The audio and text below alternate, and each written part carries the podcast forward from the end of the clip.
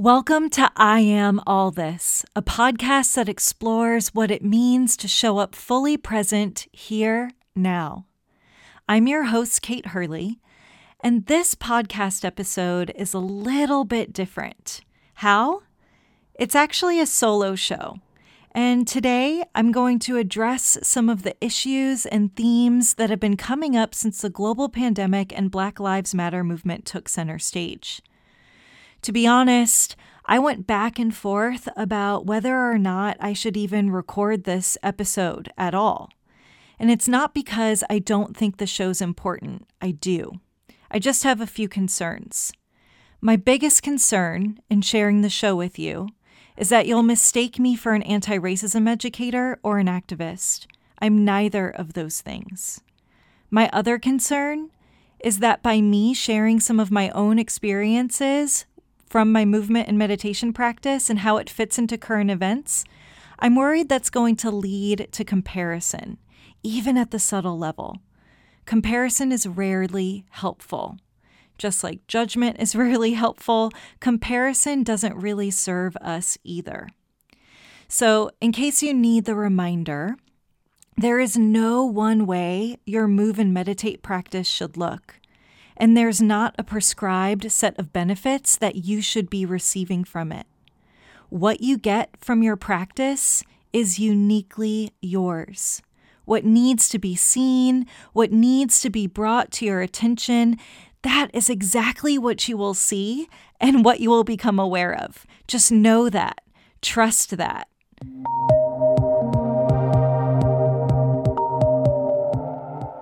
So, a few housekeeping items to start. The Meditation 101 eight week program with my teacher Kimberly Carson was initially going to launch in June. I'm pushing that out a few weeks. It's still happening and it's going to be freaking amazing, but the timing needs to feel right. So stay tuned for more information on that.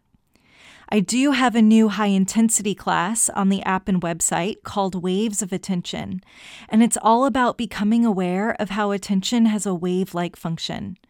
If you've ever felt like, ugh, I suck at meditation, I always get distracted, this class is for you. It's also for you if you've had a really hard time focusing these past few weeks with these global emergencies. For me, understanding that attention is going to get pulled towards whatever's the loudest, whatever's the most dense and salient, knowing that has helped me to have so much more compassion for myself right now. Because, of course, I'm going to get distracted when I feel threatened or when the collective's threatened. That's normal. Okay, now I want to speak to a few things that I'm doing, that this company is doing, to make sure that this community is welcoming and safe for everyone. It's not lost on me that I'm a thin white woman in the health and wellness space. My commitment to you is that me and my tiny team are going to keep educating ourselves. I'm doing anti racism work behind the scenes. I'm here to amplify the voices of Black women, especially, but Indigenous women and women of color too. I'm here to highlight the people who inspire me.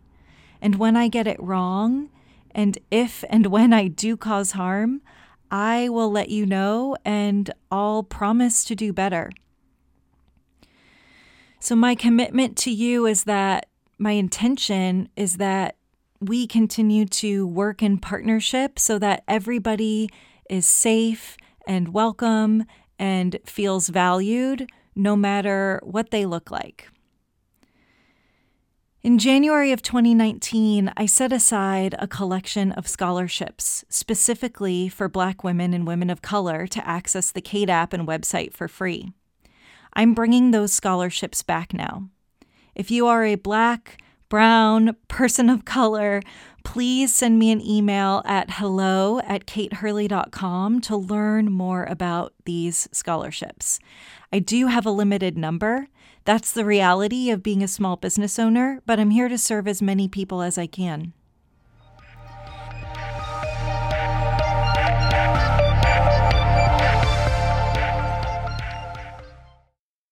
Now let's talk. Because for the past few weeks, I've been really feeling like everything I know is being shaken up.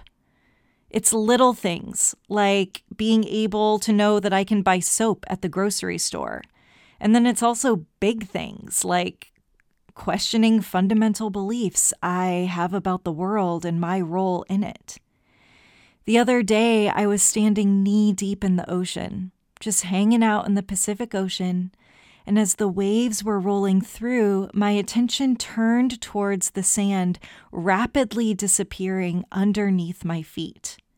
The current was just pulling the sand away from the shore at a rapid pace, and I couldn't help but laugh because it's the perfect metaphor for what's going on right now. The ground that so many of us have known isn't here anymore, or it's changing, it's shifting.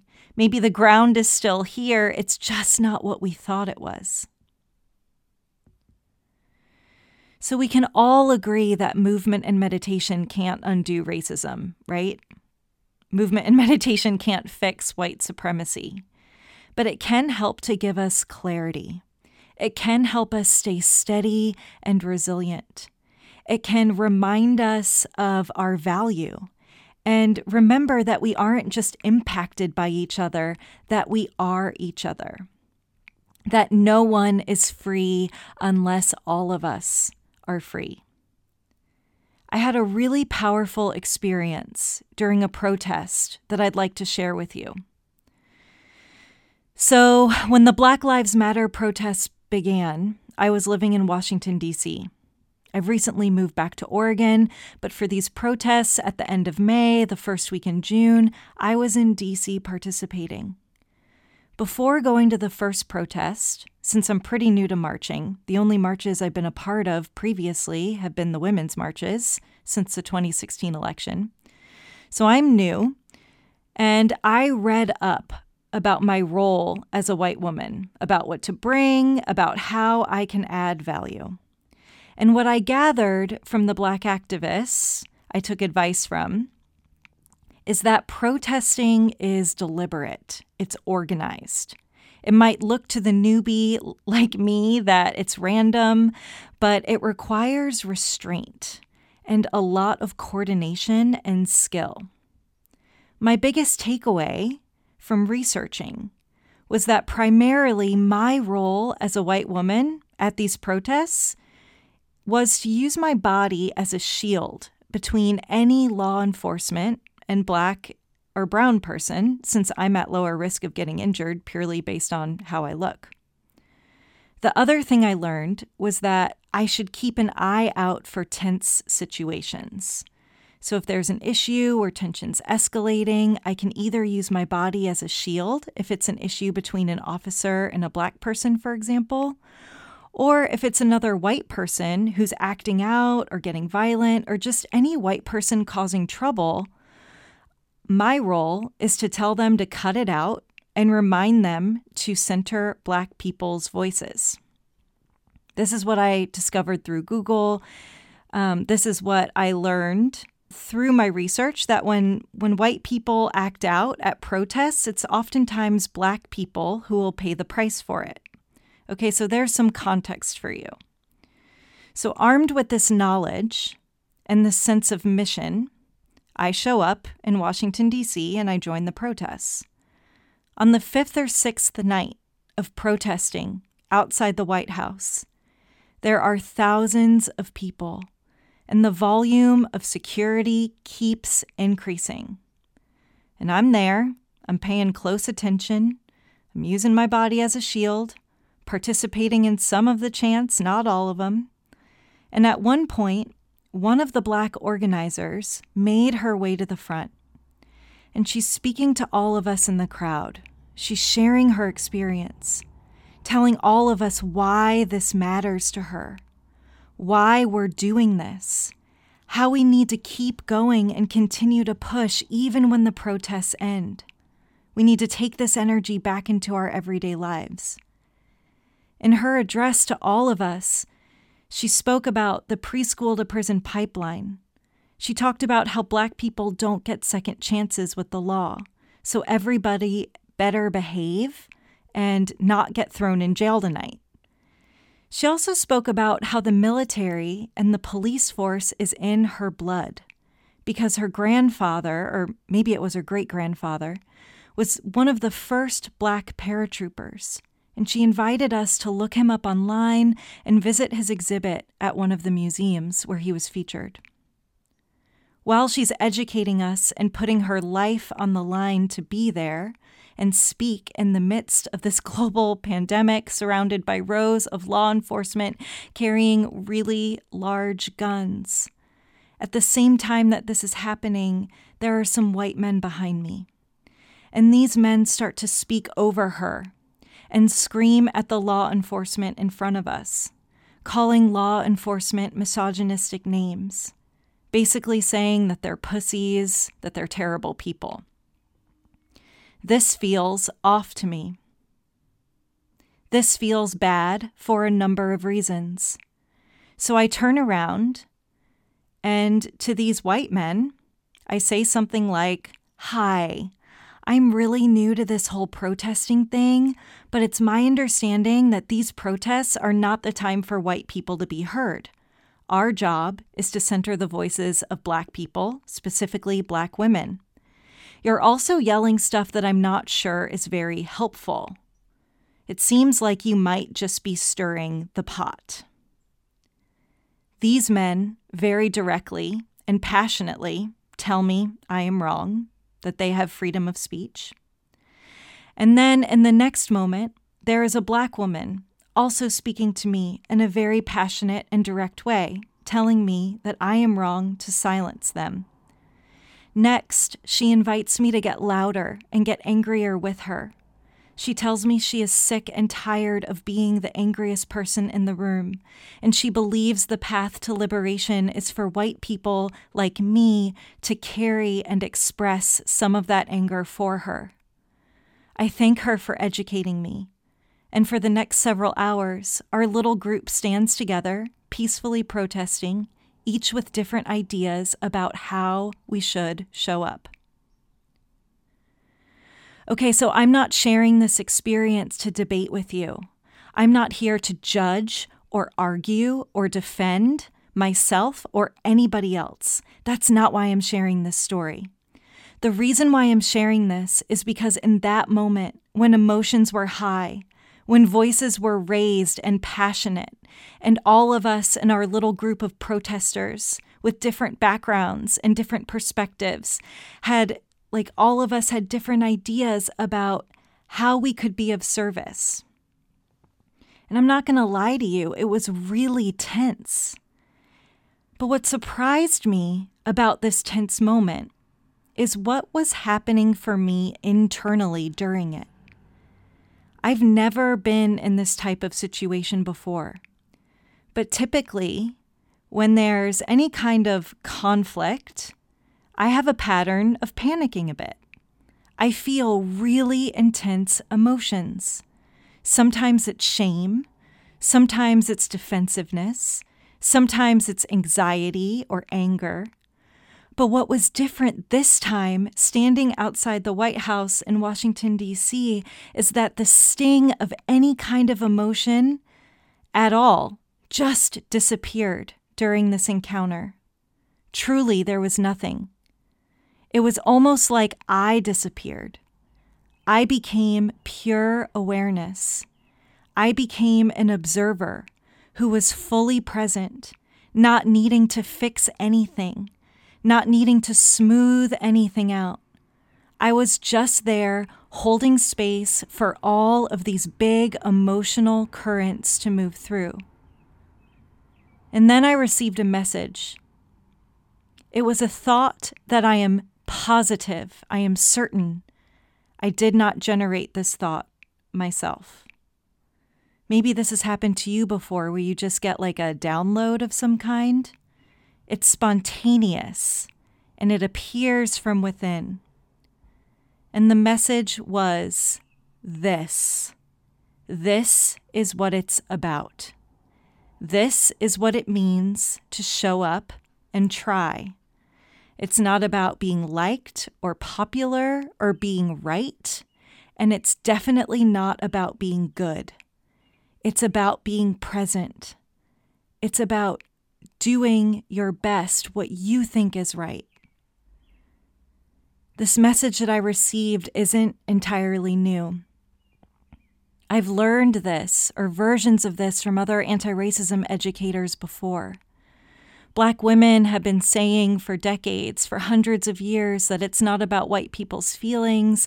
It's about the massive inequality and this urgent need to do better. Even though it wasn't an earth shattering, brand new message, it was pretty earth shattering and crazy magical for me because not experiencing the sting of the emotions and just being able to stand there to embody what these activists were talking about, that was what felt different. My movement and meditation practice gave me, in this moment, what I absolutely needed. And this is the most important part. So listen up. I didn't do anything. I am not a hero in this story, right? I didn't make this happen. I didn't somehow force the emotions to not be there. It was just a spontaneous gift that my practice gave me. My teacher, Kimberly, says that over time your practice starts to do you. This little story is an example of that.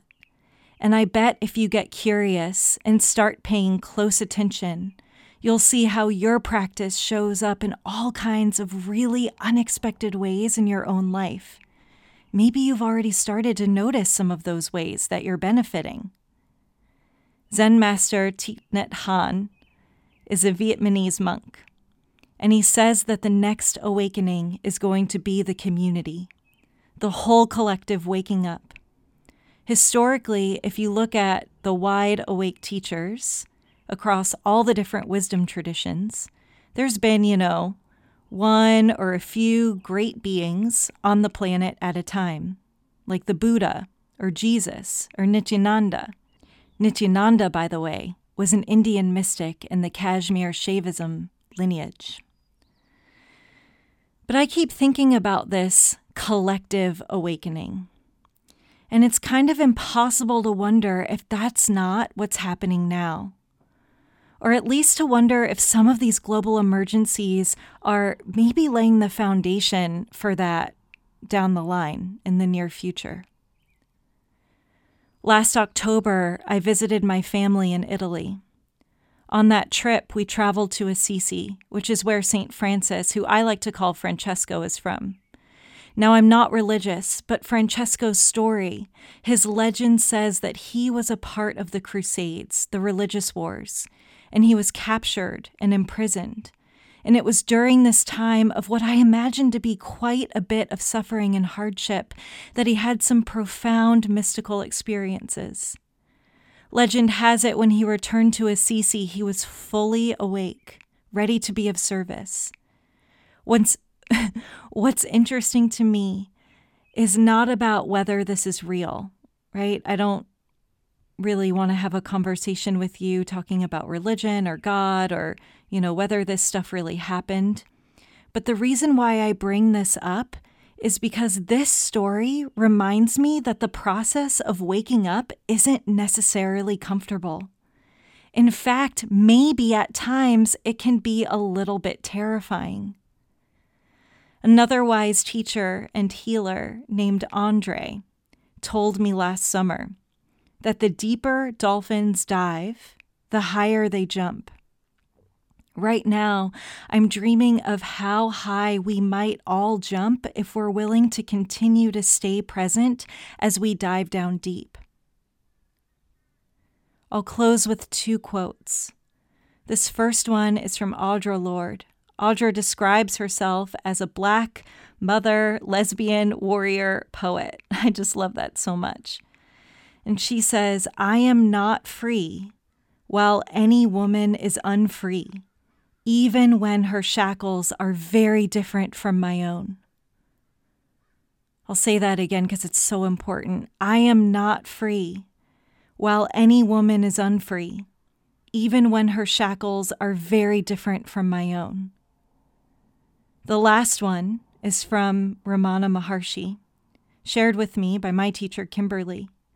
Ramana was a wide awake Indian mystic and, and teacher. And a student asked him, How should we treat others? He responded, There are no others. So that's our show today. Thanks for listening and sticking with me throughout this. I hope you got something out of this episode. I realize this one may have stretched you or made you uncomfortable, but we can keep growing and learning together. I'm so grateful that you're a part of this community. Until next time, here's to showing up fully present, here, now.